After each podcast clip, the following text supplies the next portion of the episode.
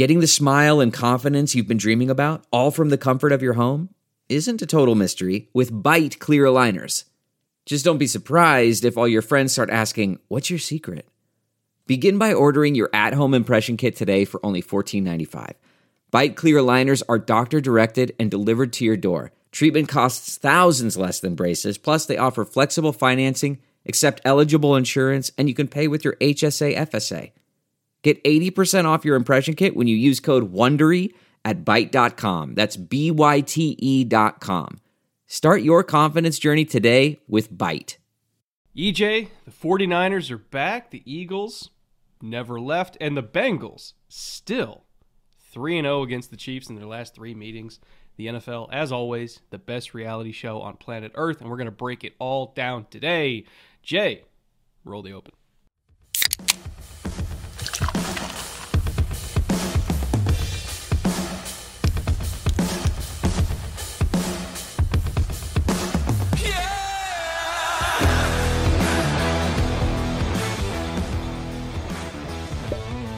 There we go. Elite cork sound to start off the show today.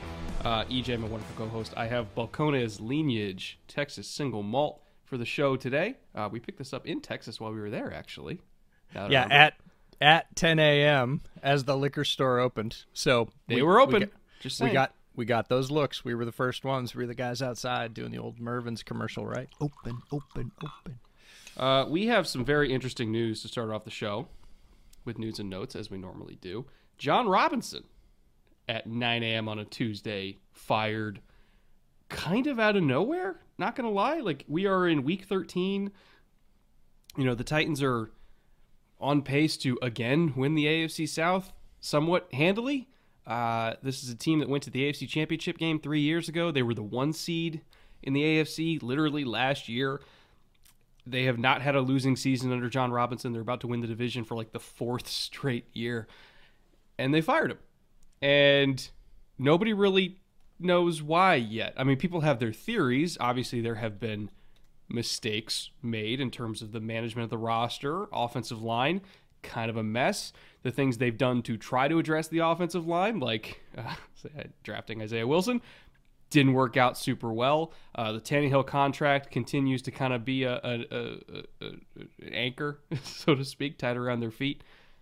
There are problems on the roster, but that being said, they still win a lot of games, and they're still a pretty good team. And last time I checked, this team had Kansas City on the ropes with a backup quarterback uh, like a month ago.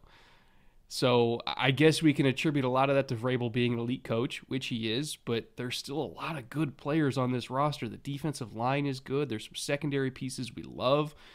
Some of their young weapons, like Treylon Burks coming along, Chig looks really fun. They've got dudes. They've they've got dudes, and and they fired Jon Robinson, and I'm I'm a little bit surprised because they literally just extended him in February and now he's gone. So I like maybe there's a story we haven't heard yet. Again, we are recording this like an hour and a half after the news came out. But I'm pretty shocked by it. EJ, what say you? There's something else here. Uh, people say, "Oh, it's been brewing for a long time." I fully understand that. I understand that uh, you know the Titans brass, the ownership decides that, "Hey, we're not happy with the direction." That's what you do the day after the season ends. You do not do it in week 13. The timing is highly unusual for those of you that don't follow these kind of things. I can't think of the last in season GM firing, and if there was one, they certainly weren't in first place in their division and the previous year's one seed in their conference. In This season is- for a good team. Yeah, that's the distinction. This yeah. this is weird. It's just really odd. And I know the look is not good. They just played AJ Brown, the receiver that they traded away and got smoked by him. That's perception, that's emotion. That is not the way you make these decisions on a successful football team and the Titans are make no mistake a very successful football team. They tend to do these things in the right way it is not a knee jerk type of decision. Yes, you can look at the overall resume and you can say, if we're talking about misses, and again, all GMs miss. Drafted Isaiah Wilson, 29th overall. Drafted Darrynton Evans, 93rd overall. Drafted Caleb Farley, 22nd overall. Dillon Radunz, 53rd overall. Traded away a second and a fourth for a washed up Julio. traded AJ Brown away, signed Bud Dupree to a huge contract. I get all of that, but the weirdest thing is the thing you said last. All of that happened before they signed him to an extension. Yeah, so if they were okay with it back then and they're still going to make the playoffs this year, what changed? Because for every bad move that he's made, he also drafted Jeffery Simmons. You know, he picked up Denico Autry for a steal, and he was, you know, before he got hurt, he was like top five in pressures in the entire league. Um, you know, Harold Landry was a pick of his. Treylon's coming along. He was looking pretty good.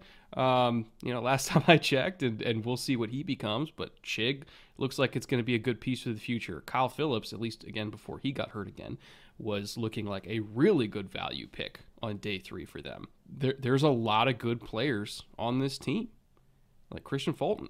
That was a Jon Robinson pick like even going back to his time in New England, because remember, well, he came from Tampa, but before Tampa, he was in New England. He was their director of college scouting for a four-year period.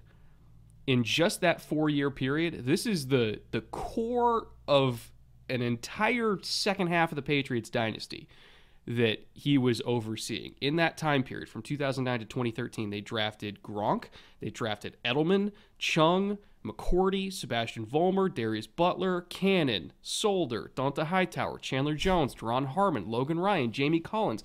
All of those were his picks in a four year period. Like this dude can he can pick players.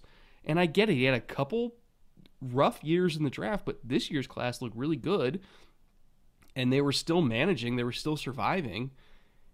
I just I feel like he built up a lot of goodwill that that ran out a lot quicker than maybe it should have. And there's a lot worse GMs that got a lot longer leashes.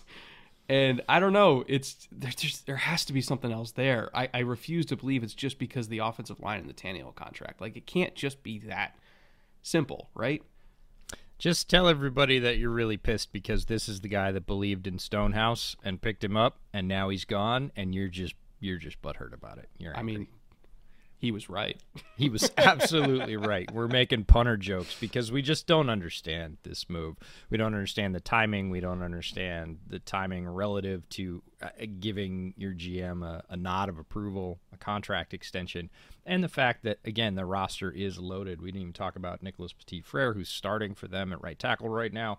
Um, all, all of these young players are developing. They are winning. They're in first place there is something going on here. There is something that happened or was said uh, or some kind of, you know, they call it creative differences when a band breaks up, right? There are some creative differences that are going to come to the surface here, or maybe not. Sometimes we don't get to hear about these things, but it is more than just his player personnel record and the overall result on the franchise. Because, again, as you said, lots of these young guys are contributing right now already. They're starting to look good. And the team's winning. This is not the time you make this kind of move unless there's something else. I guarantee you his agent has already gotten no fewer than 10 calls. 100%. Because his reputation is sterling in the league as a person and as a talent evaluator.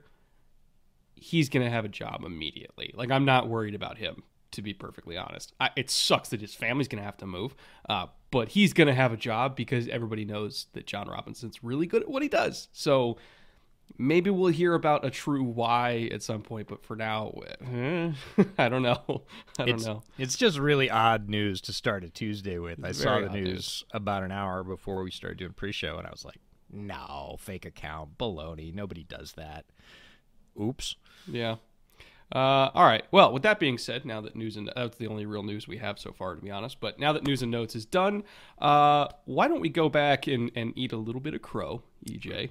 because we sat here on this channel on Thursday night during our, our TNF live stream, and it was Bills Patriots, and you know, we, we thought the Bills were going to win, but we also apparently were way more confident uh, in the Patriots offense to be even remotely watchable than they actually were. And that kind of bit us in the ass, and and we really flopped on our prize pick slip for that game. We're going to talk about the play uh, the play calling specifically for the Patriots coming up here, but I think my main takeaway from watching TNF, and I've watched that game three times now since to try to understand both the Buffalo side and the New England side. Patriots are in a bad spot, like a really bad spot. and not just play calling wise, like personnel wise, they cannot compete at, the at the highest levels of this league. They are not even close. They need a guy like Jon Robinson to come back to find them some players because it, like the gap is way wider than I thought it was back in August. Like I thought they might have been okay. They are not okay. They are in a horrible position personnel wise right now. 100% agree with all that. And yes, a guy like Jon Robinson, strangely with his heritage uh, in terms of having been in the Pats front office before, would be a good choice. But we need to talk about the elephant in the room here. You, me, bet on a kicker. Okay, hold on. If he didn't miss, I would have hit on that. Hold on. You bet on a kicker, and then you jinxed said kicker right before that kick. Like, this is the double nut shot. You basically kicked yourself in the nuts twice. You bet on a kicker. Never do it. It's a bad idea. And then you said, geez, don't screw this up for me right before he went back for the leg swing. And sure enough, what happens? So, He's been good this year. What can uh, I say? Until you jinx him on our Thursday night live stream broadcast. Anyways, bad slip. We ate it. We were playing with house money from Thanksgiving. We are going to do what NFL teams do and burn the film and just say, nope, not a lot to be learned from that slip except don't bet on a kicker. And the fact, the deeper one, the takeaway that we'll talk about a little bit later on in more depth. The Patriots are beyond struggling right now. They are ill equipped to win uh, certainly win their division, which is where you start. And they did that for so many years, decades, if you want, that everybody's used to it this ain't that team. This is not your dad's Patriots. This is not your, well, your grandpa's Patriots were probably still pretty good because Tom Brady played a long time. Your great grandpa's Patriots weren't good. This team looks more like those teams. And New England fans have had such a run of success that they're very unfamiliar with that look. They're going to have to get familiar unless the Patriots can string together a couple of drafts like the Seahawks just had, or the Texans had, or the Jets had, where they have a good haul of five to six young players that come in and really make a difference quickly. Save that. This is going to be a couple years of digging out of the hole. The the one thing that I do uh, want to bring up about this game that's non New England is because um, we're not going to talk about Buffalo for the rest of the episode because we talked about them a lot. But I do want to note from this game before we leave it uh, the Bills are running the ball like a lot. And over the last three games, they are top 10 in the NFL. They are 10th in the NFL, which by their standards is incredible for percentage of plays called being runs. That is unthinkable for for what the Bills were in the first couple months of the season. I think that Allen's injury kind of lit a fire under them of like, hey, maybe we shouldn't Cam Newton this guy that we sunk a gazillion dollars into. Maybe we should let Devin Singletary carry more of the load. Maybe we should give more carries to Cook. You know, all that kind of stuff because he's still going to get his rushing attempts. Like he hit one of the only things we actually hit was the over of seven and a half rushing attempts because he will scramble every now and then. So he still had eight carries, but he didn't lead them in carries. He didn't you know, he, he wasn't the entire ground game in addition to being the entire pass game. Like they've actually run the ball and committed to running the ball a lot over the last three weeks by their standards. And that's a massive development because they're a more balanced team now. And I think that even though, you know, maybe the point totals won't be the same, maybe the flash plays won't be the same, I think they're a better team when they run the ball and they limit Allen having to do everything. Not that he can't do everything, but making it so he doesn't have to do everything has completely changed the outlook of this team. It's gotten them through a rough period where they're still trying to get guys back healthy because they've had a lot of durability issues this year.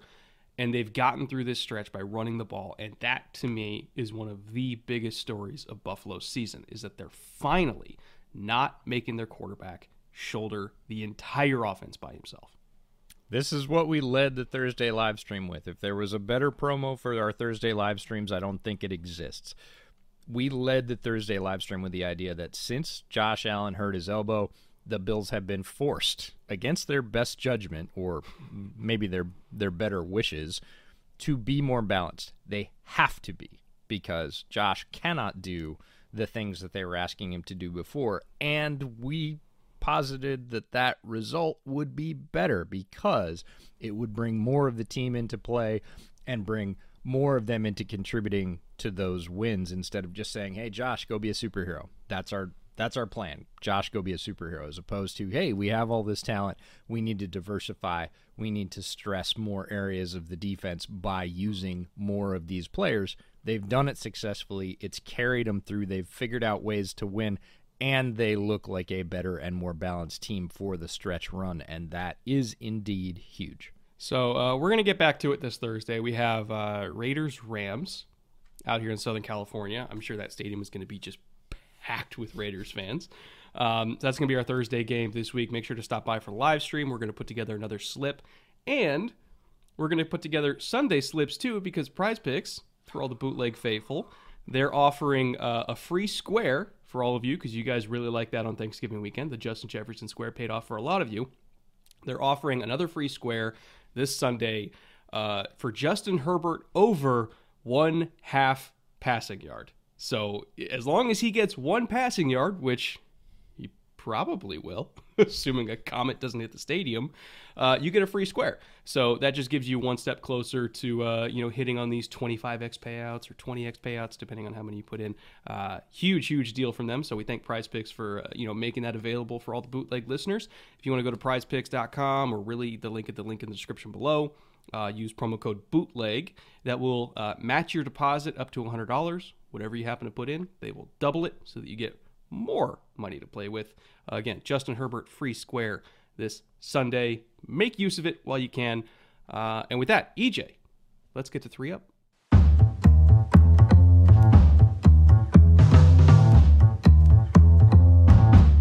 Three up, number one, EJ Bengals Chiefs. You know we have to lead off this segment with this. Uh, this is perhaps the rivalry in the AFC at this point.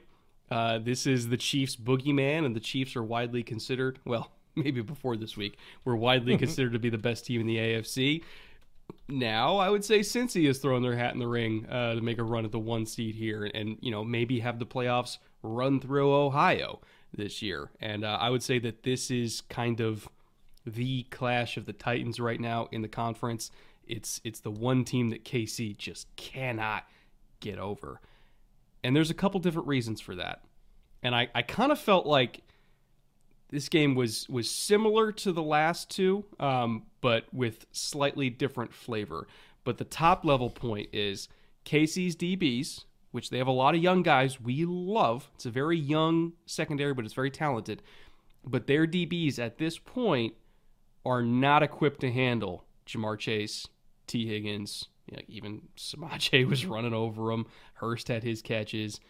Tyler Boyd almost had a bigger game, but dropped an easy touchdown. But like the the entire collection of skill position players here, they are not ready to handle them yet.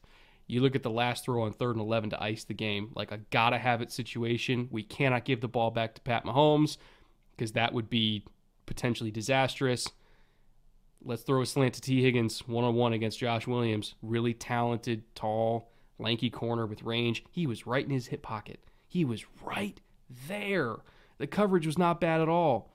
But Burrow, under pressure, guy in his face, dropped it right there for him. Like I'm talking three inches outside of Williams' hands. And T caught it, iced the game right then and there. You know, Ja'Marr had eight catches for a whole bunch of yards. Like Trent McDuffie held up well, but everybody else got torched, to be perfectly honest. Um, and I think that this team, because this is a Bengals offense that can go blow for blow with Pat Mahomes when they really need to in clutch moments, they are kind of like the KC Achilles heel because they just won't die. And they're very similar to the Chiefs in the sense that they just won't die. And when KC goes up against another team with their own serial killer at quarterback, some of the other deficiencies on the roster get laid bare a little bit and they're prone to lose. We've framed the Bengals for these last three games as kind of plucky, as upstarts, as challengers to the throne. This game feels like that shifted a little bit. They're 3 and 0 versus the Chiefs in their last three. And you said something interesting with Burrow under pressure. I don't think Burrow feels pressure. I really don't. He hasn't since LSU. We've said this since his pre draft analysis. This guy is an assassin. Rich Eisen did a whole thing on this, but it, it just hit on lots of the high notes that we have said about Joe Burrow. And Eisen said something interesting. He said that Burrow looked like he was pretending before to be that cool guy, to be the guy in control, and now he sounds like he's been in the league 20 years. Mm-hmm. He fully expects to be that guy. He is that guy. He makes those throws, all those throws. The coverage wasn't bad. The DBs did okay. If we really want to talk about where KC fell off, their linebacker play was atrocious. But the Bengals didn't look like upstarts in this game. The Bengals look like they knew they were supposed to win this game, and Burrow is the reason. Like, Burrow is the key. You can say about Ja'Marr Chase unlocking Burrow's potential, but Burrow is the guy time after time. All those throws to Higgins, Samaje's picking it up, and we have to talk about. Eh, speaking of eating crow, maybe that's the theme of this episode. We need to talk about the Bengals' offensive line. Mm-hmm. The Bengals' offensive line, much maligned, mostly by us. Uh, and it has gotten slightly better. But the amount of pressure, true pressure, that they allowed in this game to get to Burrow was staggeringly low. The pass rush from KC is pretty good. Steve Spagnuolo knows what the hell he's doing. Chris Jones is a really good player. Burrow didn't get the kind of pressure that you would expect if you believe that the Bengals O line has not progressed. The Bengals O line has progressed. And it's a little bit stunning to see them play that well against a really quality coach and talented defensive line unit. Fun fact Bengals offensive line has four holding penalties this year. Like total? Total. Really? Huh. Yeah. That's almost like unbelievable. Yeah, Across five guys for 13 weeks. Yeah. Terribly unbelievable. But the thing that it was like the unspoken thing. It was the thing that was missing that I was like, what's missing here? And I was like, oh, yeah, Joe Burrow absolutely running for his life on a majority of downs. I'm so conditioned and used to seeing that. And instead, you saw pretty good pockets. You saw pretty good stunt pass offs and pickups. You saw obviously powerful run blocking for Samaje, who's really over the last three games since Mixon's injury sort of rounded into form as what looks like, you know, you can call him a 1A. It's really funny. This is an offense full of 1As, right? Tee Higgins is a 1A to Ja'Marr Chase, and Samaje Perine has turned into a 1A to Joe Mixon, which might be even more surprising. The Bengals have the firepower and looked like they expected to win this game. And not many teams do that against Mahomes in Kansas City with good reason right? Mahomes has been the nail in everybody's coffin in the AFC for a long time. Burrow and company now, because this is really the offensive line and Perine and all those weapons and the defense playing well against a very good Kansas City offense. They looked like, no, this is ours. We, we've owned you the last two. We're going to own you again today and you're going to come through us, not the other way around. And they own tiebreakers against most of the AFC. It is not inconceivable that at the end of this thing, Cincy could be on top and KC could be looking up. And if that's the case, it'll be a little bit less surprising after this game because that's the way this game looked on the field. You mentioned the the handing off stunts, improving. Like we saw this Bengals offensive line. We were 50 feet away from them when we were in Dallas week two. They couldn't handle stunts. They couldn't they handle. Did like, not they were, have it together. they were gelling again. All these guys had only been playing games together for. Uh, I mean, I can't remember how much they played in the preseason, but I mean, max like six weeks at that point. You know.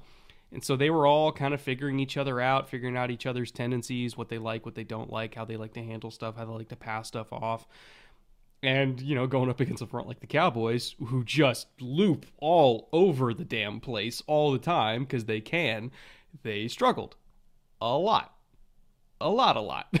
And dallas just played cover two behind it and said go hunt micah. And boy he hunted.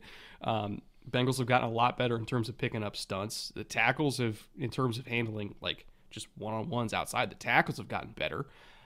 Contrast that to kansas city the top two tackles, and this is a bad stat, the top two tackles in the league in terms of pressures allowed are the Chiefs' two starting tackles, Orlando Brown and Andrew Wylie. Orlando Brown's given up 39 pressures, Wiley's given up 37. That's horrible. And it, it's it's not just a, a you know, oh, there was a couple rough stretches. Like, no, it's been pretty consistent the entire year that when they go up against a competent edge rushing tandem, they get shredded. They get completely shredded. And the interior has held up okay. Um, certainly hasn't been their best year, but they've been solid. The tackles are just getting roasted. And I think that's part of the reason why I can't remember if I mentioned it last show or not. How Mahomes has kind of like stopped doing that 11 yard drop and he's more sticking to like seven to nine yards. He's doing that because he knows that he's going to have to step up almost invariably because his tackles cannot handle edge speed at all.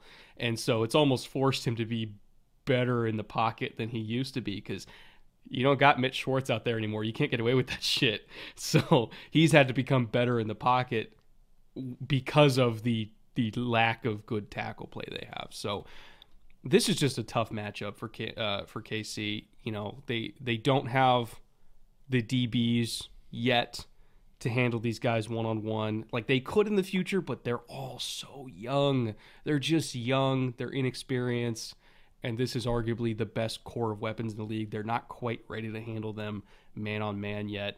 Uh, which, if you're going to play against the Bengals, you got to be able to hold up in man. They can't do that. They can't protect against the defensive line.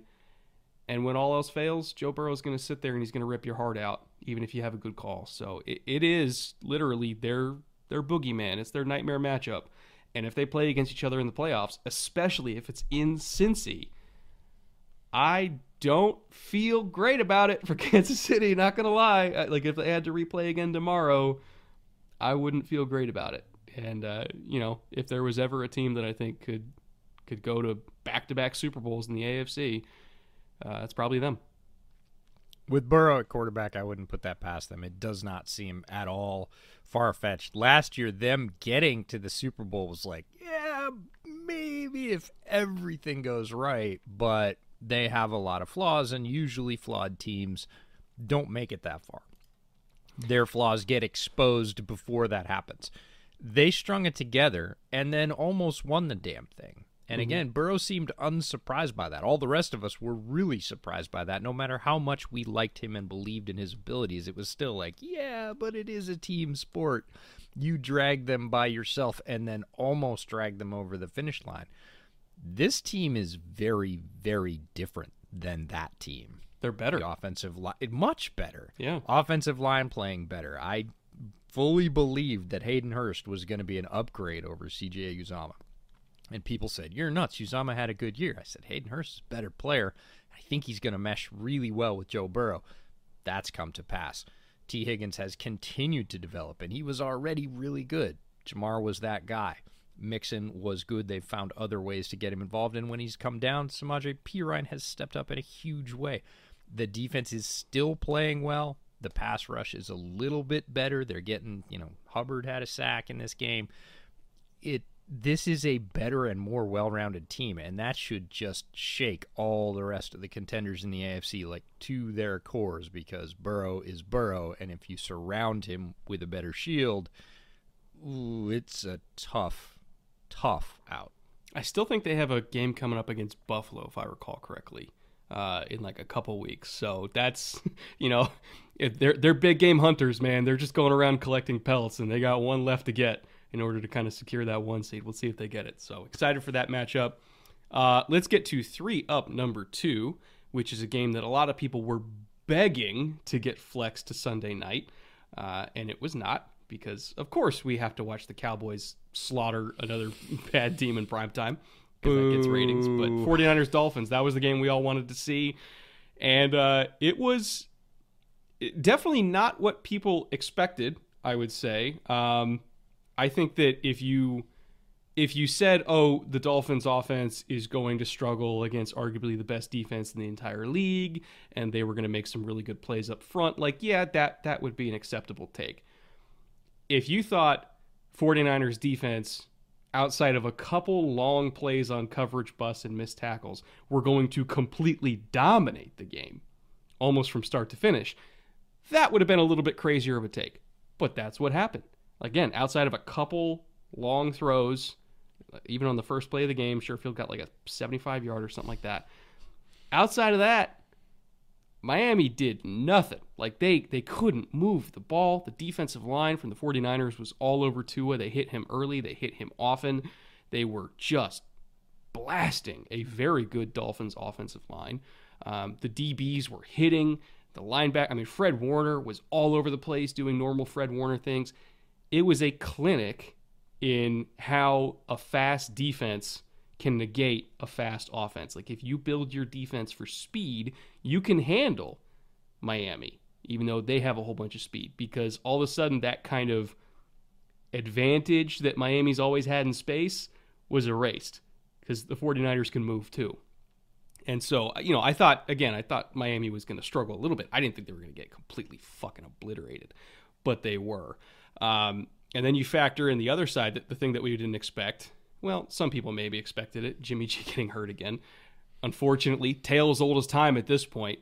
Um, what I didn't expect was Brock Purdy to come in and maybe be better. Like, I don't know, EJ. I went through that film last night and I was like, oh, 49ers might have something here. I really don't think that this is going to affect them like people expect. Brock Purdy went out there and he executed the offense just as good, if not better, than Jimmy. There was a throw uh, late in the second quarter, third and 10. Miami's like, let's throw zero at him. See what Mr. Irrelevant as a rookie can do against zero. And he stood in there, took a massive hit, dropped a shot over the middle to Kittle, you know, knowing where the pressure was coming from because it was away from the slide. Knew it was coming, knew he had to hit the throw, and he hit the damn throw, EJ, and, and moved the chains, and they went down and scored and never gave the lead back. The offense was fine with Purdy. I still think it's going to be fine with Purdy. He looks night and day different than when we saw him in January. It is remarkable. And quite frankly, I do not think that the 49ers lost momentum at all. The defense, again, incredible. The offense, still good with Purdy. Yeah, 49ers, NFC contenders. Nothing changes for me. My opinion has not moved an inch. I'm going to start with Purdy. And after this game, I have a theory that Brock Purdy went on vacation somewhere in January and sent somebody else to the Shrine Bowl. It's so different. It's way he different. Is, all I could say as I watched this tape a couple days ago, where was this guy in January? This isn't the same guy at all. Like the transformation from what we saw at the Shrine Bowl, which was eh, okay, okay, like maybe practice squad, mm-hmm. maybe clipboard holder down the road, maybe his top ceiling. Chase Daniel, maybe. Yeah. You know, lifetime backup that makes a bunch of money would have been his ceiling in the pros. And I know All Star games are rough. Coming in, you got all new players, all new playbooks. It's a it's an environment you're not used to. It's a first time. Like I get all that. It, you still see guys make throws in shell drills. You still see guys in practice look sharp and understand and have command. And he heated up under the lights a little bit. He had some gamer in him, but that was it. That mm-hmm. was all that was there. What you saw on Sunday against a very good defense coming in again with very few reps with the starters, you saw it a little bit in the preseason. He heated up in the preseason, and again, he hit one of these sort of hot heaters in the preseason where it was like, whoa, okay. Like he took to some coaching. That's cool. Whatever it was, don't know what it was, but that looks a lot better than what we saw. But again, it's preseason. That's different. That is not a loaded and fast Miami team coming into your house, you coming in without the reps because Jimmy G was healthy and took all the reps of the starters. And as you said, not only continuing them, but making big time throws under heavy pressure and popping up like, yeah, I fully expect to do this on time, on target, knew everything. Whole different player like it is not the same guy to the point where I'm like, who did you send to the Shrine Bowl? Because it wasn't you.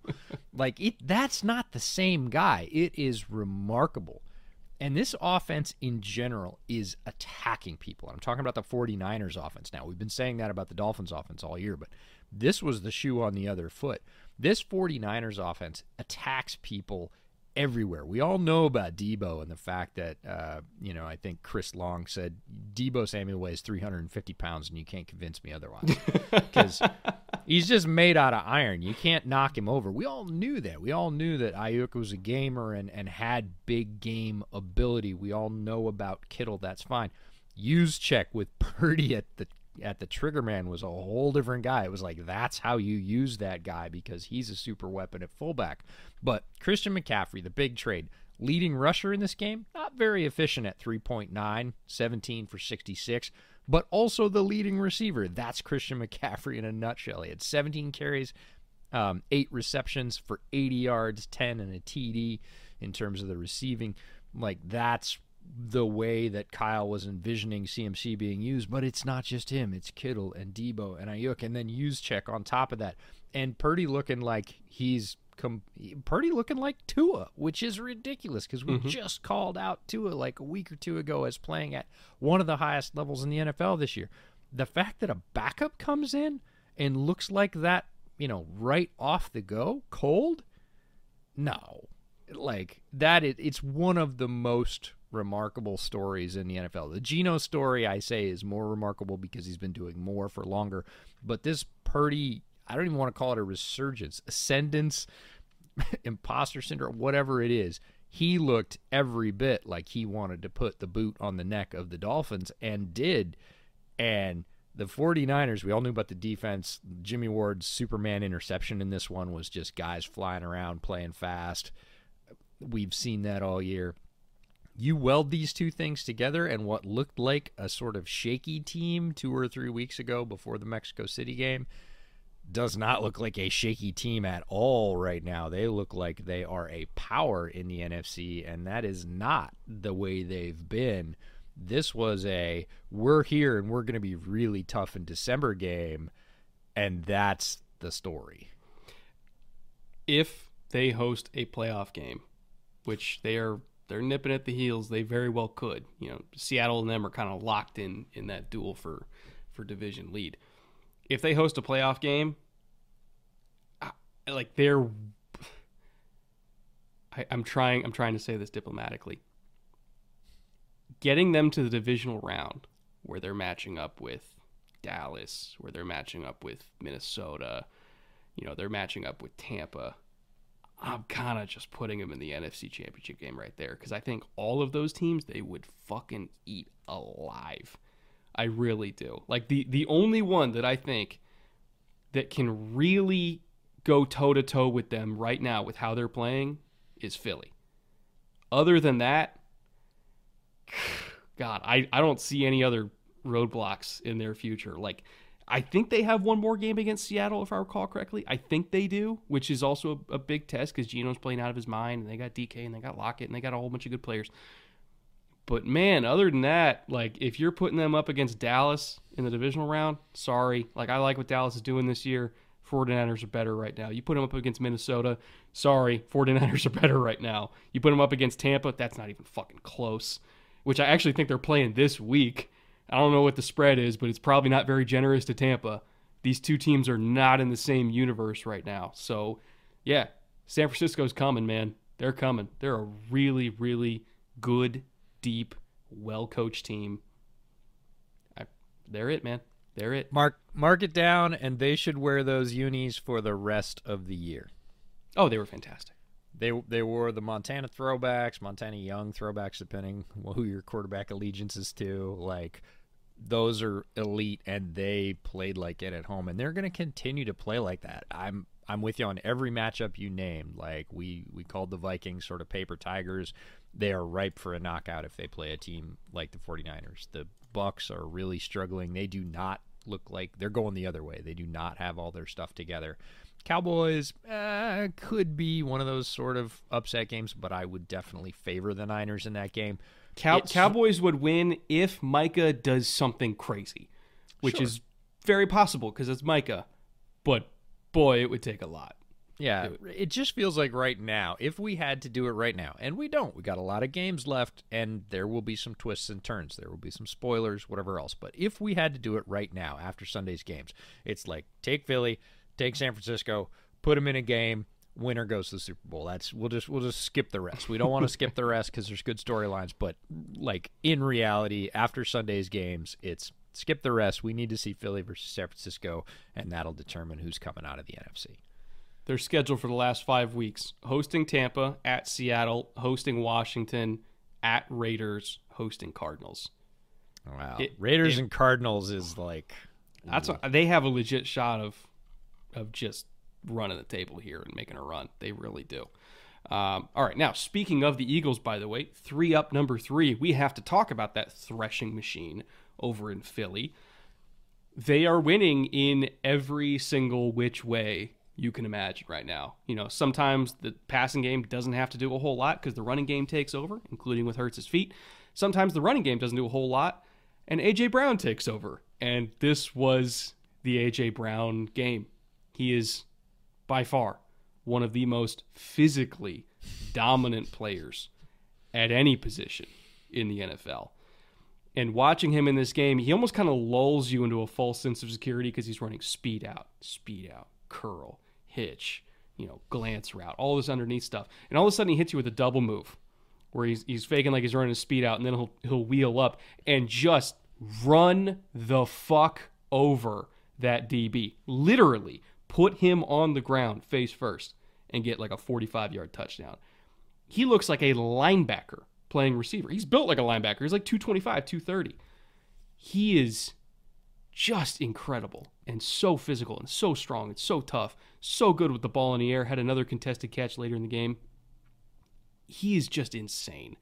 And when you have that kind of weapon on the boundary that even if the ball's not perfect, he can still make you right and he can still bail you out and have a big play, that completely changes a football game because sometimes things don't work super well for this Philly offense, especially with some of the injuries they've had. Sometimes the run game doesn't work. Sometimes, you know, the defense is really playing against RPOs super well and they're getting into the throwing lanes and they're forcing Hurts to hold it and then he has to run around. He's taking sacks. Sometimes defenses have a really good plan. But when you have a talent like AJ and you have a talent like Devonta outside, plans can go out the window real quick if their dudes are better than your dudes.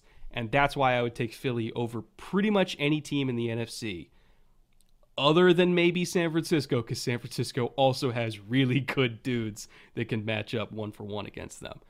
But other than that, oh God, Philly's personnel is just overwhelming, like physically overwhelming. typically talent levels in the NFL are closer than this. And we just sang the Titans' praises last week. We said they are a really good and solid football team. And guess what, folks? They are a really good and solid football team. And Philly embarrassed them.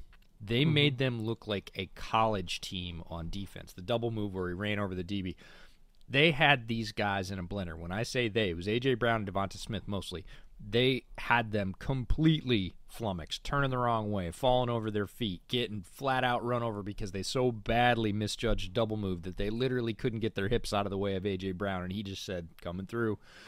like this is a really good team in Tennessee, and Philly is so much better right now that they just flat out took them any way they wanted to multiple times, and it was because of this roster that you referenced. So Howie has constructed a great, and that's great in capital letters roster, and Sirianni and company are pushing all the right buttons. Those two things happen independently sometimes, but when they happen together, you get a team that is like Philly right now.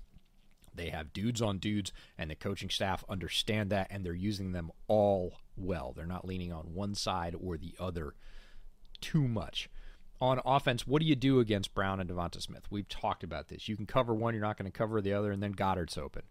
And you add in a wrinkle of Hurts runs, and then the short passing game to Gainwell, which was the, you know, offensive weapon du jour this week was, oh, you're gonna like cover and Gainwell's gonna float into that little six eight yard area, and mm-hmm. Devonta and AJ are pulling everybody out. Okay, we'll throw it to him, and he's gonna pick up eleven more after the catch.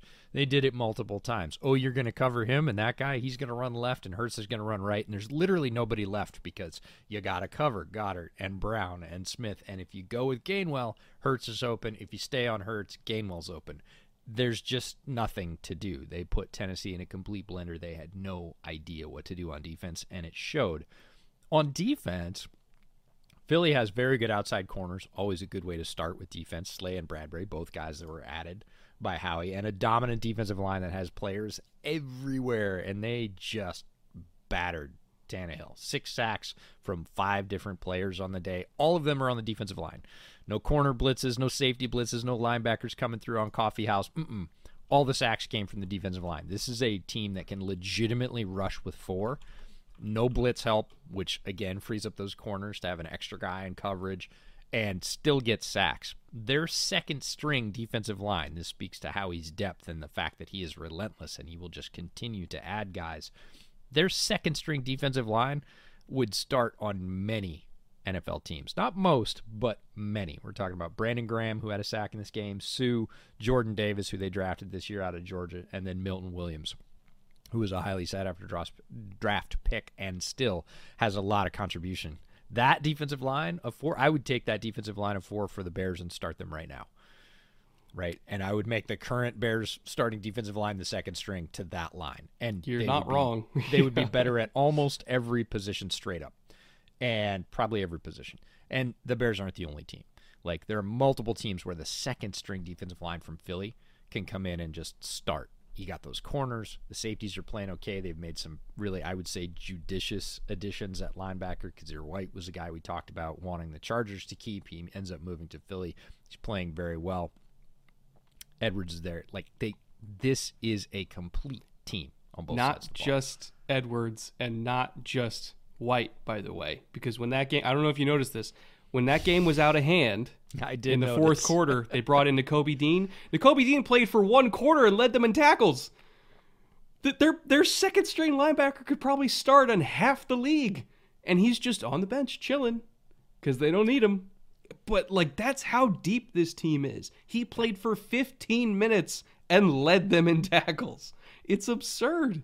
This yeah. roster is absurd top to bottom, it is one of the best jobs. And if Howie doesn't win GM of the year, look, I know John Schneider had a great draft, and I know the Seahawks are exceeding everybody's expectations. If you look, if you legitimately look at like the roster that Philly put together and the roster that the Seahawks put together, and you go, "Oh, Seattle's better," go get your eyes checked. Like it's not. They are Philly is ridiculous. It looks like an all-star team and typically when these teams get assembled, people go, "Oh, all-star team on paper," and they're not going to uh-uh. this is an all-star team on the field, and that is a scary proposition not only for the NFC, but also for anybody coming out of the AFC. And I do mean anybody. KC, Buffalo, you name it. They they they don't want to play Philly right now. Philly has answers for everything they do on both sides of the ball. Now, could they lose? Of course they could. Is it likely they would based on the matchup or even not be favored? Probably not. Pro- probably not. yeah, this is the best Eagles roster, top to bottom, since 2017. Um, the one difference, though, is that Jalen Hurts, and this is saying a lot because Carson Wentz was an MVP candidate in 2017. Jalen Hurts is outperforming what Wentz was doing in 2017. He is he is a difference maker, even behind a really good team. He is a difference maker. So, yeah, best Eagles team in a half decade. Their best shot at a Super Bowl since then, and uh, we'll see how far they go. Today's show is sponsored by Raycon. It's the holiday season now, and you're probably trying to find great gifts for everyone in your family, whether stocking stuffers or otherwise. And if you're still looking for ideas, Raycon has a whole bunch of premium audio products to choose from.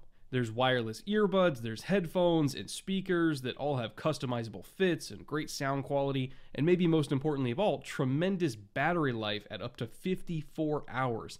That's over two straight days of charge. They're also typically half the price of other premium brands too, and I've been using mine for literally over three years at this point, and they're still going strong. So if you want to check out any Raycon products either for yourself or as a gift for someone else, Raycon has a countdown to Christmas event where every single day they have a new pop-up flash deal for you to take advantage of at the link in the description below. Or if you want to find them at a brick and mortar store instead, they're also in Kohl's and Walmart, which might be more convenient, especially for last minute gifts. Either way, buyraycon.com slash bootleg is the website where you're going to get the best pure deal with an additional 15% off with code HOLIDAY, so check that out first. Again, that's buyraycon.com slash bootleg, code HOLIDAY for 15% off. Thank you again to Raycon, and with that, let's get back to the show. Uh, with that, EJ, let's get to two down.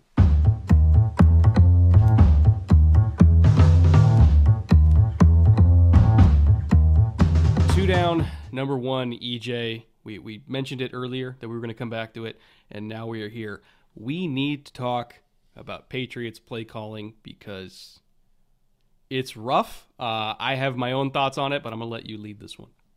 Yeah, this is something we saw on Thursday, and as it was unfolding, we were asking questions on the live stream about, hey, uh, what's what's the identity here? What are you leaning on? What can you get done against a pretty good defense when you need it to happen? And over and over again, the Patriots' offense proved when they need things to happen, they cannot create in those situations. And that right there, folks, is a death knell in the modern NFL. If you cannot hang your hat and say, hey, it's third and four, it's third and five, we're going to go to AJ Brown on that speed out, or we're going to hand it off to Derrick Henry and he's going to plow ahead. Like, if you don't have that guy, that play, the, that personnel, that identity, you're really nowhere. And the Patriots are wallowing around in nowhere. So Rhamondre cranked out 5.4, 5.4 yards a carry. Easy for me to say, but they only let him do it 10 times. That's it. And you saw very famously, uh, you know, the quarterback, Mac Jones, saying to Matt Patricia, you know, throw it, run the ball's boring. You know, th- these are the cracks that we talked about last week that show up on a sideline when a team is just getting a thumb put on its head and can't do anything and the receiving core still not good enough. It's it's not really even close. You compare them to most receiving cores in the league, and they are wildly undermanned. Um, you throw it 41 times and only five are play action. Again, when you've been uh, in the first half of the season running the ball very well, but again, they fell off that cliff. We talked about that last week as well. They really are sort of betwixt and between. They don't have a place to go. Early in the season, it was the running game. That's gone off. The passing game didn't come in. They didn't, you know, pivot to the tight ends as sometimes New England's been able to do in the past. They just, they're nowhere on offense, and it shows everybody knows. Nobody is afraid of really anything they can do on offense in terms of explosive plays, which are huge in the NFL. And this is not a one off-season problem. It doesn't feel like it. It doesn't feel like they are one guy away. Would a big alpha wide receiver really help? Sure, it always helps in the NFL. Would it be enough? No, because in the NFL you can double that guy. You can put brackets on him top and bottom, and if the rest of your roster looks like it does now, nobody's afraid of that. You can cover him with second and third stringers. So the Patriots have some work to do, a bunch of work to do. Feels like the right way to say that, and it's not close. And that probably is the tougher pill to swallow for most New England fans who are used to seeing a dominant offense and a very good defense carry them to division titles and championship games and Super Bowls. This is not that team, and it's not that close. You mentioned the, you know, the in terms of like true play action. I'm not even talking about RPOs. True play action. Threw it 41 times. Only five of those were play action. Some people were like, well, okay, well they weren't really running the ball, so play action wouldn't work. Not necessarily true. Studies have shown that regardless of how much you run the ball or how effective you are at running the ball, play action still works because the defense they have to respect the run. Like they can't just not fit the run unless they're up by two possessions and there's 2 minutes left and there's literally no point. Linebackers are going to take a step up. There there will be windows to throw to. You just have to actually commit to it and do it. And I feel like you know, there's been debate on okay, was Max saying that quick game sucks or was he saying that running game sucks? Either way, I think his point was he wanted to throw the ball down the field. All this like, hey, we're going to try to throw it into space and make them rally and tackle. Well, what is Buffalo really good at? Rallying and tackling. That's what they've been good at for a long time. He wanted to throw the ball down the field, specifically off play action. They weren't really doing that. And beyond that, one of my main issues with Matt Patricia is okay, not a whole lot of play action. They were calling a few RPOs. They had six total RPOs um, that they ran with with uh, with Rhamondre. So even though he had ten carries, most of them were off RPOs. So he didn't even really get a whole lot of designed runs. They were just like, oh, if the look is there, we'll we'll run it with him. All of those RPOs were not with the actual runs that they're good with. Five out of the six were counter, and then they had one draw RPO with like a bubble screen tag on the outside. But like all of their other RPOs were counter, run behind Hunter Henry, who can't block. Like they're they're acting like they still have Gronk out there at 265, 270 pounds that can handle Gregory Rousseau and wash him down for the two pullers to come behind on counter and open up the lane. No, you don't have that anymore. Hunter Henry was getting his ass kicked the entire night. And then you wonder why, you know, Rhamondre, every time they called an RPO, he was getting nothing. And then every time they called an actual run, he was getting something. Well, they weren't relying on Hunter Henry for inside zone. They weren't relying on Hunter Henry for outside zone. They were letting Rhamondre, like, kind of, you know, pick his way through. But on counter, like, if it's not there front side, it's just not going to be there. And if you're banking on Hunter Henry to kick out Greg Rousseau front side, guess what? It's not going to be there. So why they stuck with that over and over and over again, surely it will work this time. No, it fucking won't, Matt. Call something else. Call literally anything else. You can even call an RPO. Just call a different one. Call inside zone. Call duo. Call power. Call something that isn't counter behind Hunter Henry. And they refused to learn that lesson. And then they kept getting backed up. Now it's second and nine, second and eight. You're putting uh, you know Mac Jones in positions where he has to survive against that pass rush. He's trying to like hang in there and hang in there and hang in there and hope that like Jakobi Meyers comes open on a dig or something like that. It wasn't working, and that's to be honest, that's the fault of the coaches. Like even the one, uh, uh sorry to go on a rant here. They called a bootleg, right? Like the one bootleg they well, called we all game. Be, we can't be mad about that, right? I mean, we can with how they designed it. Like you look at you look at the film for that bootleg, and then they they literally created a rub with their own guys because you have the the number one who's on the line of scrimmage, and then you have the number two who's like kind of like arc releasing around him, and they tripped each other up because again Rousseau knifing inside, way away from the guy who's supposed to pin him on the boot. And it's like, dude, based on that alignment, how are you not coaching your guys to exchange that? Have the number two take Rousseau, and then have the number one, which I think was Tyquan, if I recall correctly, have him run the deep seven. It's like, are they not coached to exchange that based on alignment? Now you have guys tripping each other up, and by the way, Rousseau still not getting blocked, so Mac has to run for his life and throw it under pressure. Like, what the fuck are we doing? Who's designing this? Who's coaching this? It's like you can tell a defensive coach is running the offense because like any offensive coach in the NFL worth their salt would literally tell his guys, "Hey, if the edge is lined up inside, exchange that shit. Now you're running the route and you're blocking." And they didn't do it. So, I don't know. It's it's just bad, EJ. It's bad football. I hate it.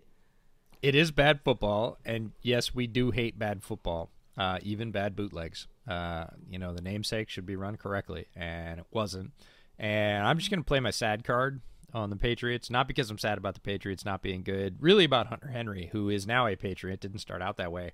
I feel like he's one of those guys, little bit like Julio, some other guys that was just so good early in his career, and then injuries just really robbed him of what he was. He is a shell of that, and it's a bummer because we love to see players with that much ability. I don't even want to say potential because he showed that much ability early in his career. And it hasn't been there in a while now, and it's just kind of feels like the band that keeps touring well past their prime, and mm-hmm. you're like, okay, just uh, you know, you're you're good for a third and five out but you were good for so much more than that earlier in your career. And it's not his fault. Like injuries are a part of everyday life in the NFL. We talk about him every week, but he's one of those guys that really is not the player he was early in his career. I think largely because of injuries, and it's a bummer because he used to be able to do all that stuff. And so, you know, bad on the coaches for not adapting and saying this is who he is now and trying to again just sort of hammer their head against that wall. But that seems like the Patriots' offense overall let's take a concept we're pretty sure that's going to work, just commit to it, and then not adapt when it doesn't work. We hoped for the best in the summer.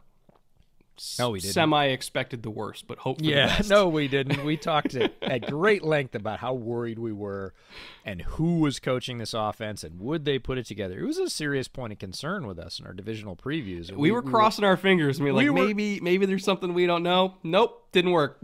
There's Patriots magic sometimes. It it's the the the magic bag is empty here for the Patriots on offense this year. They are going to have to go back to the drawing board, both on the personnel side and really the scheme and play calling side, and have a what I would call a complete refit. It'll almost be, it should be, like Mac Jones is running a new offense next year.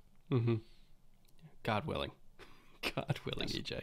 Uh, all right, two down, number two. Let's talk about the Cleveland Browns. Uh, beyond the whole Deshaun Watson returning part of the story, which we have talked about at length multiple times, in terms of everything that happened with the lawsuits and the accusations and everything like that, if you want our thoughts on that, you can go back to the summer and listen to our very long discussion on that. Today, we're just going to focus on what happened on the field, which was uh, not great, to be honest. Like Cleveland's offense didn't look good. He was very clearly beyond rusty. Um, I would say that this was the most uh, painfully out of sorts the Browns' offense has looked all year. Um, t- dare I say they look like they missed Jacoby Brissett a little bit. Now, will Watson get better as the season goes on? I don't know. Like he hasn't played in 700 days. Who knows if he's going to get better?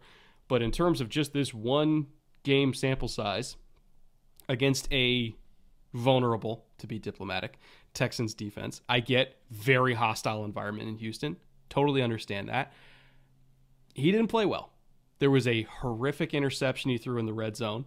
Um, there was a whole bunch of really bad incompletions. Like he wasn't accurate. He wasn't a good decision maker. Short of Nick Chubb doing Nick Chubb things, the offense was non existent. And they scored 21 points on defensive special teams. Like that was the only reason they won this game. Wasn't because of the offense. Like the whole 27 points, total lie. Box score is lying to you.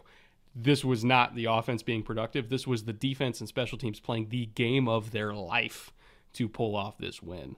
Uh, and uh, yeah, Cleveland's in trouble, man. If this doesn't get better, I'm looking at a quarter billion dollar investment for like 150 yards passing and a pick, and that's not that's not good for them.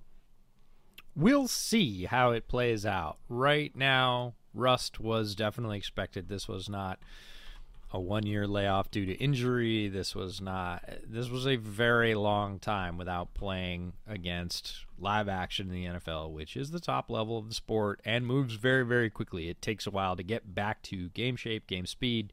I understand all that. So the Browns QB, 12 for 21, 131 yards, no TDs, in that aforementioned horrible pick.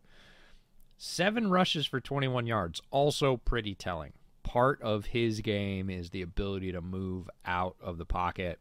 He just ran for his life in this one. He looked looked around, said, "I don't like it," and took off and got about three yards a clip. This was not weapon running. This was not designed to take advantage of a defense's shortcomings or liabilities. This was, "Oh shit, it's not working. Gotta go." and there was a lot of that, and that's all to be expected. Does all that portend for the future? No. Is it difficult for Jacoby Brissett, who did all the right things and said all the right things, to sit on the bench and go, eh, could have done better, and be completely right? It is. It's one of those rugged transitions. They have to make it because of the financial commitment that they made. There is no way to say, well, right now Jacoby's playing better, so we're just going to keep playing him. That is not a viable, tenable option in Cleveland. It's impossible.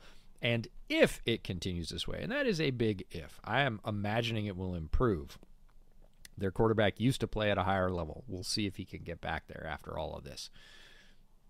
If it works out this way, this offseason will go down as one of the wildest in league history where two top level quarterbacks were traded for massive franchise leveraging deals and did bubkiss. Both of them. Mm-hmm. And that is uh it's not even a 30 for 30 it's like a 60 for 60 in its own right like they each get their own 30 for 30 because not necessarily expected, but could really turn the fortunes of, strangely enough, two teams that primarily wear orange. And I will say, uh, even even with yesterday's result, uh, I still look at the Texans over the next three years and look at the Browns over the next three years. And if I had to choose which situation, I, I would expect to maybe long term have better results. Based on yesterday's game, I'd probably say the Texans because they didn't look good, but they also aren't, you know, without a whole bunch of picks and committed to like a fifty million dollar a year contract. Like I would say the Texans are in a better spot going forward because if that's what the Browns, you know, have to expect from their investment, if that's what they're getting, it ain't worth it. It straight up ain't worth it. So like we'll see what happens in the future. Again, he hasn't played in like two years, so for for reasons, many reasons, justifiable reasons, Reasons.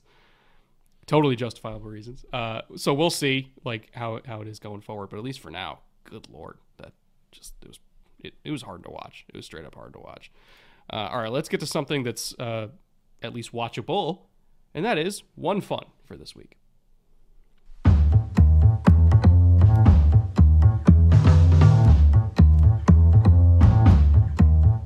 One fun for the week Seahawks. They will not go away. This is a really interesting and fun team. And I said this in our divisional preview that no matter what happened, whether they won or lost, this team would be more fun to watch because Seattle, for all its strengths and wins and everything over the last decade, had become really formulaic. They would get behind, their defense would not play well. Russ would have to play some hero ball and pull them out either in the last half of games or the last half of the season. And that was the story. And it was old and it was tired and it wasn't very much fun to watch. We just talked about the Cleveland, you know, game being no fun in the last segment. The Seahawks for the last 2 to 3 years weren't really fun to watch. This Seahawks team was going to be wildly different, had a different defense. They were obviously going to be different on offense because of Russ moving on. But regardless, I said this team's going to be fun to watch. A lot of young players, great draft. There's development stories. I didn't really expect them to win a lot, and they won't stop doing it. They win clutch football games. Geno is completely clutch. We just talked about how good that 49ers team is in this same division. They're one game behind. Seahawks 7 and 5, 49ers 8 and 4. Mm-hmm. This is a lot closer than people who are not paying attention to this or wrote the Seahawks off and are not Seahawks fans and have not paid attention for the rest of the season, which is a lot of NFL fans. I get that. If you haven't looked behind the curtain, folks, take a peek. Geno Smith is playing like a top eight QB right now, and that is not hyperbole. That's backed up by numbers. As of November 12th, uh, EPA per drop back, he's eighth in the league. Um, offensive EPA per play, so that's not just his dropbacks, but all play, he's 11th in the league. Passer rating, which I agree is a flawed measure, he's third or was third on the 12th. His current QBR after this last weekend, which is ESPN's Mm, somewhat complex measurement for quarterback measurement, is 64.8. That puts him fifth in the league. So eighth, 11th, third, and fifth. Like, this is a guy that that also matches up with the eye test. What he's done late in games. He said in the very first game of the year, we saw him in Russ's revenge game Seattle. And, you know, he said they wrote me off and I ain't right back. And everybody kind of laughed at that and went, ha, good line, Geno. He's continued to play like that. He, he was serious. He was dead and serious. better. He was dead serious. He believed. But somebody posted the question on Twitter, and I think it's a really interesting one. Have we seen a late career quarterback resurgence from a high pick that equals this one? And that really set me back. That put me back on my heels and made me put my thinking cap on and, and thinking back. And I thought, well, like Alex Smith was terrible for his first like four or five years, and he got really good at the end. But I don't even think late career Alex Smith is as good as Geno is playing right now. Honestly, if you want to see great quarterback play, and I mean great decision making, mobility in the pocket, accuracy is unmatched. He is putting the ball right on the numbers over and over and over again. Just go back to the last game. You don't even have to go back to the last five, although there are many examples in those. Just the last game, there are probably six or seven plays. It's like that's teach tape in in multiple ways. the read, the pocket movement, the throw, the accuracy, the timing. Really, really good. And as I went back through the roles, I think the closest I can get is Rich Gannon going to the Raiders. Well, that's a good one. In my That's- head, I was thinking like, hey, maybe Michael Vick when he came back to the league, and he had a couple really good years in Philly. Like, but it, the list is small. The list It- is really small. It just doesn't happen that often, especially from a high pick. And this is special stuff. And I put out a tweet that says if you think Seattle's taking a quarterback high in this next draft, you're probably not right. They have their guy for right now. And people got, oh, but what about, what about? And don't you think they'd be better off if? And I'm like, folks, the whole reason you get and use draft picks is to get a guy who plays like Geno is playing right now. Mhm. Like that's the goal. And everybody's like regression and. I'm like quarterback like just picking a quarterback high does not guarantee you any chance of success. And say say you mortgage your draft. Say you take all those picks you got and you go get insert quarterback X here. We'll just say CJ Stroud. You go get CJ Stroud. And CJ Stroud plays exactly like Geno's playing right now. Are you happy with that? The answer Yeah. is you're thrilled with that. You're like, we hit CJ Stroud is for real. You had real before. You just have to sign him to a contract. Like he is with the team. He is understanding it. He is getting it. This is not a fluke. He is playing really, really, really good football. It's a great story, and you would be gambling all those assets to hope to get what you have right now. So, really great story. It's a ton of fun, at least to me. The whole regression argument is fascinating to me because I'm like, okay, regress to what? What are you afraid of him being? Young Geno with the Jets before he got his jaw broken, where he was on a, a Rex Ryan team with John Idzik as general manager. That was a complete mess of a roster at that point. Like the whole 2008 2009 um, Sanchez era of, of the Jets, where they actually did have a pretty strong roster. Most of those guys were gone. The Jets had a horrifically bad roster when Geno came in, and he was asked to go save it. Um, you know, with Rex Ryan as his head coach, a non-offensive head coach, which most of the best head coaches in the league are offensive guys because of the relationship they have with the most important player, the quarterback. There are some very successful defensive coaches, but they better have an amazing offensive coordinator in tow with them. Some do, some don't. But so, you know, you're asking a young quarterback, you know, who had come from probably one of the purest forms of the spread in all of college football to come into that Jets team under Rex and, and Idzik and, and, and save a bad roster. So it's like you're afraid of him regressing to that. Why? The Seattle roster is orders of magnitude better. They actually have a legit receiving duo. They have like a legit offensive tackle duo. They have a legit OC. They have a great again, defensive head coach, but they have a legit OC to go with that defensive head coach. They have a really deep running back room when they're healthy. I know, caveat. you know, they have some very talented young tight ends. Like they've got everything that he didn't have in New York. So what are you afraid of him regressing to? These are not the same situations. And I agree. Like, yeah, if CJ Stroud was playing like Geno is, not even just as a rookie, in year three, if CJ Stroud was a top 10 quarterback, you would give him $100 million. You'd give him $200 million, actually, with today's rates. So, yeah, this is the best deal in football. They got a, a shitload of picks and rebuilt their offensive line and have more picks this year. High picks, mind you. And they're not paying $50 million a year for a quarterback that's playing like a $50 million a year quarterback. It's incredible. It's absolutely incredible. And they saved the franchise with one decision, which was trade Russ, go with Geno. It literally saved the Seahawks. Ruined the Broncos, saved the Seahawks.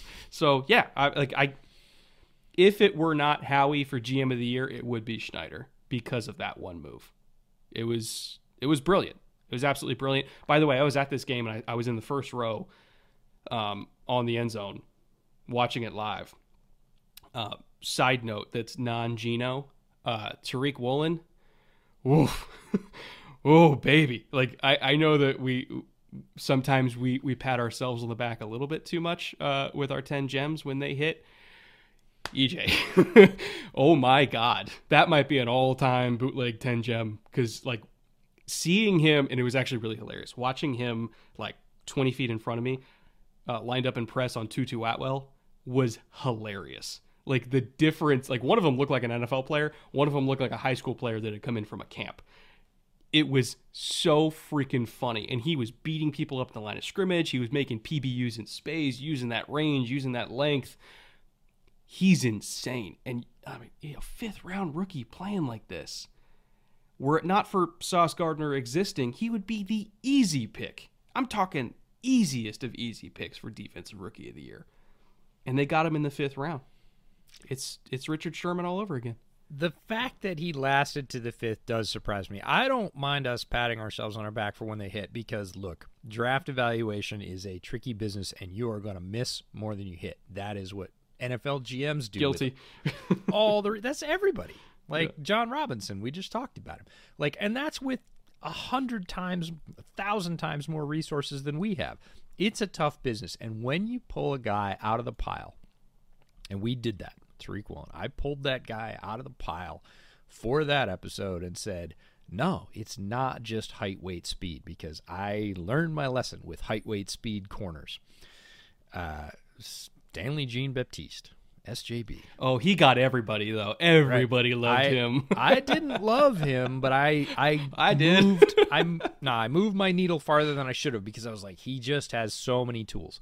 So I came in with that sort of caveat, that sort of caution with Tariq Woolen. Okay, yeah, he's insanely fast. He's really tall. He made Feldman's freak list. Cool, cool, cool. I want to see how he plays because again, converted wide receiver. How does he play? And what I saw on tape of a year and a half worth of corner play was physical guy. First thing I want to see from a converted wide receiver playing corner. Physical guy, not afraid to press, not afraid to tackle, not afraid to dive in there, put his body in there. Had a better understanding of the corner position than he should have for that level of experience. Although he still got burned, you could tell that he was thinking about the right things. And I thought, that's it. You combined a dog mentality with an unlimited physical skill set, size, reach, jumping ability, speed, and the fact that he understands what the guy on the other side of the ball is doing and is already kind of anticipating some of those things. And hopefully, with NFL coaching, those are the kind of things that get better. Hey, this is what you're going to see. This is how you play it. He could progress quickly. And there's more here than just height, weight, speed, which is why I was excited about him because the height, weight, speed is salivation stuff. The other is, man, he's pretty good for only having played a year and a half worth of corner. And what we're seeing on top of that is just a master course by Sean Desai saying, I've got a perfect, you know, lump of clay here, and I'm going to mold it into one of the best defensive weapons in the NFL very quickly. I think he was in our Ball of Clay episode too, wasn't he? He might have He, been. he may have been. He should have been. Um, but really, He's the poster child for Ball of Clay. Yeah, he being really honest. is. Uh, yeah, when we saw him week one, and there was a fade, and he played against Courtland Sutton, and like damn near pushed him out of bounds. That was the play. I was like, uh oh, they might have something here. we said this after week one. If you go back to the bootleg pod after that, um, we said he frustrated Courtland Sutton. Like even as a first game rookie, first game on the big stage in the bright lights, playing against a very good wide receiver who is, quite frankly, his physical equal, big, powerful guy with speed. He got Courtland Sutton pissed off. And if you can do that in your first game on an NFL field, you're doing okay. Yeah, I love him. Uh, all right. Speaking of the Rams, by the way, uh, and taking big shots, it's time for bootleg shot of the week.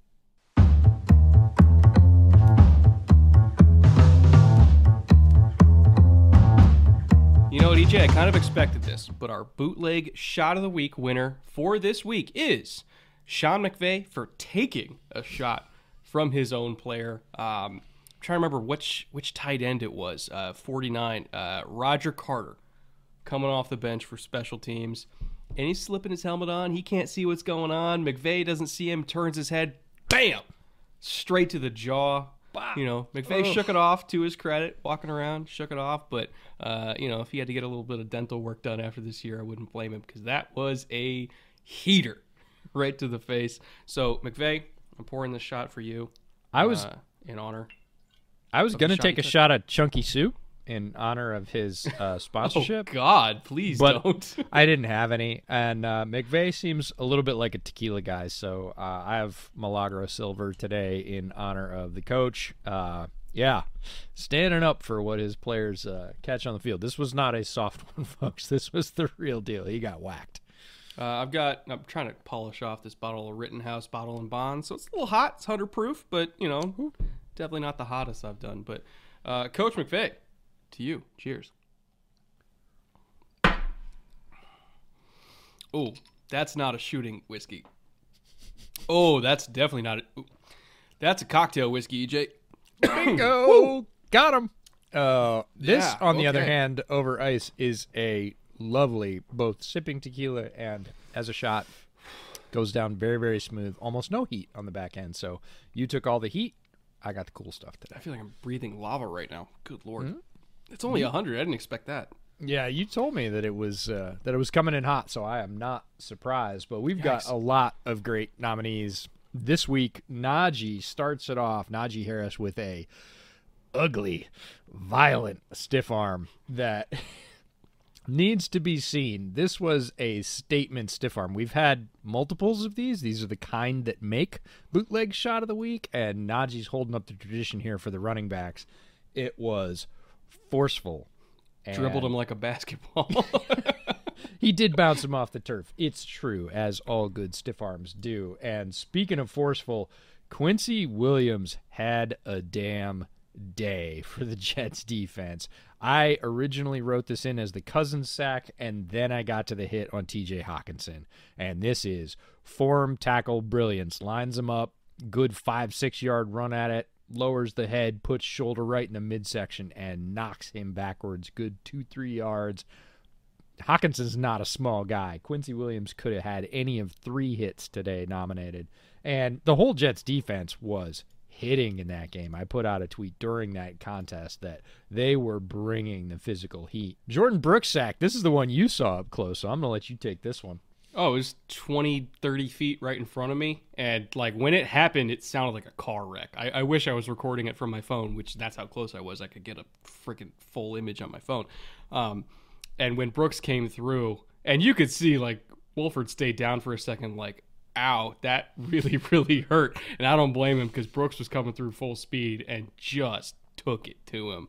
Um, massive, hellacious hit, legal hit. I want to emphasize legal hit, but oof, it was a rough one. Definitely one that would have kept me on the ground uh, a lot longer than a professional athlete. He popped up eventually, but for a few seconds, I was like, "You, you okay, bud? You all right? You gonna shake All- that one off?" All the pieces still in the same place? Yeah, yeah. Uh, Jevon Holland back on the list, hitting CMC, who we talked about as a centerpiece of the San Francisco offense. Well, Jevon Holland centered him up and smashed him. He is no stranger to this segment. And the last one is his teammate, Christian Wilkins, with a forced fumble on Jauan Jennings uh, right before halftime. Not very often you see a full fledged defensive tackle hitting a wide receiver. Uh, this case, from behind, it looked like a truck just ran over a moped. It- and Jauan Jennings is a huge wide receiver by all standards. He was a tight end convert previously in his career. Christian Wilkins is no joke. Full run, 15 yards to catch up to this play on the sideline, and just blasted him. So Looked like a um, lion chasing down a gazelle. If the lion was like 350, you know, like it. Oh my god, it was that. That was honestly, I think, the most painful hit of the week in terms of most impressive, like on the field play. I would say Holland is the most impressive because that was a third and three. Like that was a huge play to go from hash, you know, and then closing on CMC in the flat. And I get it, the throw was late because it was under pressure and everything like that, but just to have the range and the burst to get to Christian McCaffrey and stop him short of the sticks on third and three. Like that that play is a 99 percenter. It works 99% of the time. The 1% is when you play against Jevon Holland. Uh, and then Christian Wilkins, that was the most painful. So, you know, different flavors. We got Najee is the grown man stiff arm. Quincy Williams is the teach tape. Jordyn Brooks is the car crash. Jevon Holland is the crazy play. And then Christian Wilkins is the one where I'm like, uh, he might have to go to the hospital. But uh, really, really strong lineup this week. Might be the strongest we've had all year. It was one of those weeks where uh, some weeks it's really hard to get good clean shots where nobody got hurt nobody got flagged. Uh, there just aren't that many or we miss them some some weeks there just aren't that many because we put the call out to all of you and you've even started to send those unprompted. Thank you very much for that by the way. It makes our jobs easier and lets us see more fun football. This week everywhere you looked like I could have had Jordan Whitehead for two off that Jets defense. Quincy Williams had three. I got into the Browns game and I was like, hmm, there's a couple of good whacks there. You texted me about the Jordyn Brooks one you saw in person. Jevon Holland was from a listener viewer. Christian Wilkins was on my reviewing of again the Miami tape. Najee Stiffarm was everywhere. Like everywhere you went, there were multiple hits in multiple games where you're like, that could that could be one. That could be one. Yeah, and that's not even counting the Monday game. The Monday game had some pretty hellacious shots too. So, yeah, good week of football. Loved it. We had five games where both teams were above 500. So this this is kind of when the the cream of the crop is all meeting by design. The NFL does it this way on purpose. They want all the the best matchups, at least some of the best matchups, to be kind of saved for December. You know, Chiefs and and Bengals and Bengals and Bills, and they want all these contenders to to have to go through each other late because that makes ratings better. And uh, this week was the payoff of that. We had a lot of really good matchups, some other really good matchups coming up this week. EJ, take us through our watch list for week 14. Got to start with Jets Bills. This only two games separate the two teams. That doesn't seem like it's a statement you would have made before the season, but it's the reality now. win would be huge for the underdog Jets in terms of evening up that division or getting close. Eagles, Giants. Eagles are great, but the Giants play everybody tough, and I don't care who they are. Brian Daboll has these guys believing, and they are not an easy out against anybody, even a team as powerful as the Eagles. Bucs Niners. Brady gets to come home. This is a homecoming game to the place that he wanted to be the quarterback. He wanted to be the next Joe Montana. It didn't work out feels like a little bit of a trap game for San Francisco. We just spent, you know, 20 30 minutes pumping them up and saying how bad the Bucs are. Feels like Brady could reach back and grab one here and make this tough for him. And then fascinated by Panthers and Seahawks. Seahawks an ascending team that have it in the right place. Panthers a team that turned it around mid-year, uh, fired their coach, have been doing great things under Wilks and it's just an interesting sort of going to be tougher than you think it is because again the Panthers roster is loaded with players but they haven't all quite figured it out. Seahawks are clicking right now. Going to be probably a better game than a lot of people would think just looking at the lineup. If the Bucs win this game, it will be purely because of old man spite from Tom Brady. That is the only 100%. way they win. And I'm not ruling it out. I'm not ruling it out. It's unlikely, but I'm not ruling it out just because when that man turns it on and he directs his hatred, God, it's hard to beat it. I mean, God, look at the Saints game. They were down like 16 to 3 with 4 minutes left and they still won that game. Tom Brady laser eyes. That's Dude, what it is. He's insane. He's insane. Like I get it Mark Ingram kind of lost the game for him, but still. Stuff just happens when Tom Brady's on the field. Uh, all right, plugs for this week. EJ, what you got for Bears over Beers? Bears over Bears, we've pivoted a little bit, but there were a lot of really good performances versus the Packers from young players. Not exactly sure who I'm going to focus on, but really at this point, we are looking towards the future uh, and seeing which young players are going to play a role uh, moving forward. We've already talked about players like Jack Sanborn, and maybe we need to go back to that. But Justin, Justin's doing the Justin thing, and I think that's all understood at this point. It's really about who are the who are some of the hidden gems here who are going to be maybe depth players, maybe role players, but are going to create the foundation after that huge free agency burst that's coming next year. Uh, for film room on my end, I'm working on one this this was not the original topic I thought I was going to be doing for the next episode, but I got a lot of comments on uh, a Mike White that I a Mike White short that I did on like a third and eight throw to Elijah Moore, and it was against it was against cover five, which is the the most common coaching term for cover two man. Um, it's from the Sabanese, Nick Sabanese, if you're familiar with his language. And I would say like Sabanese is the most common coaching language. Him and Aranda, and um, you know, depending on the part of the country you're in, because so many people go to different clinics and they learn that two man is cover five. That's just that's what they call it. And uh, a lot of the comments were like, "What the fuck is cover five?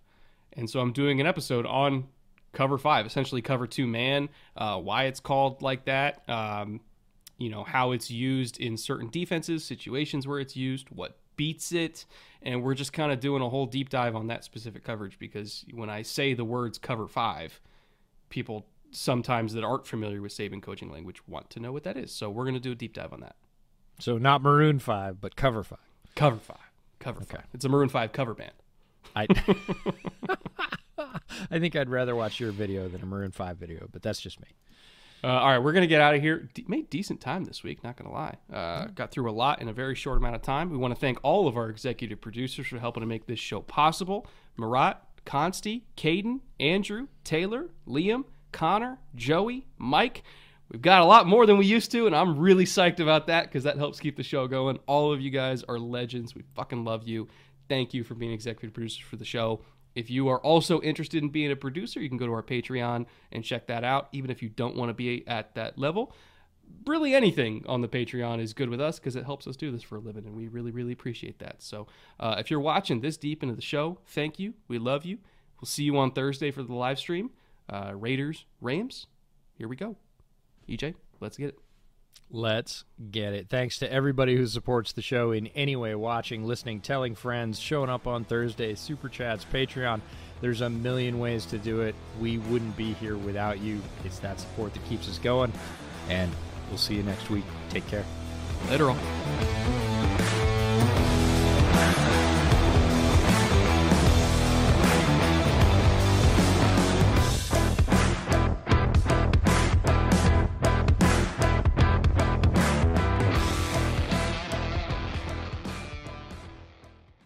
One, two, three, four.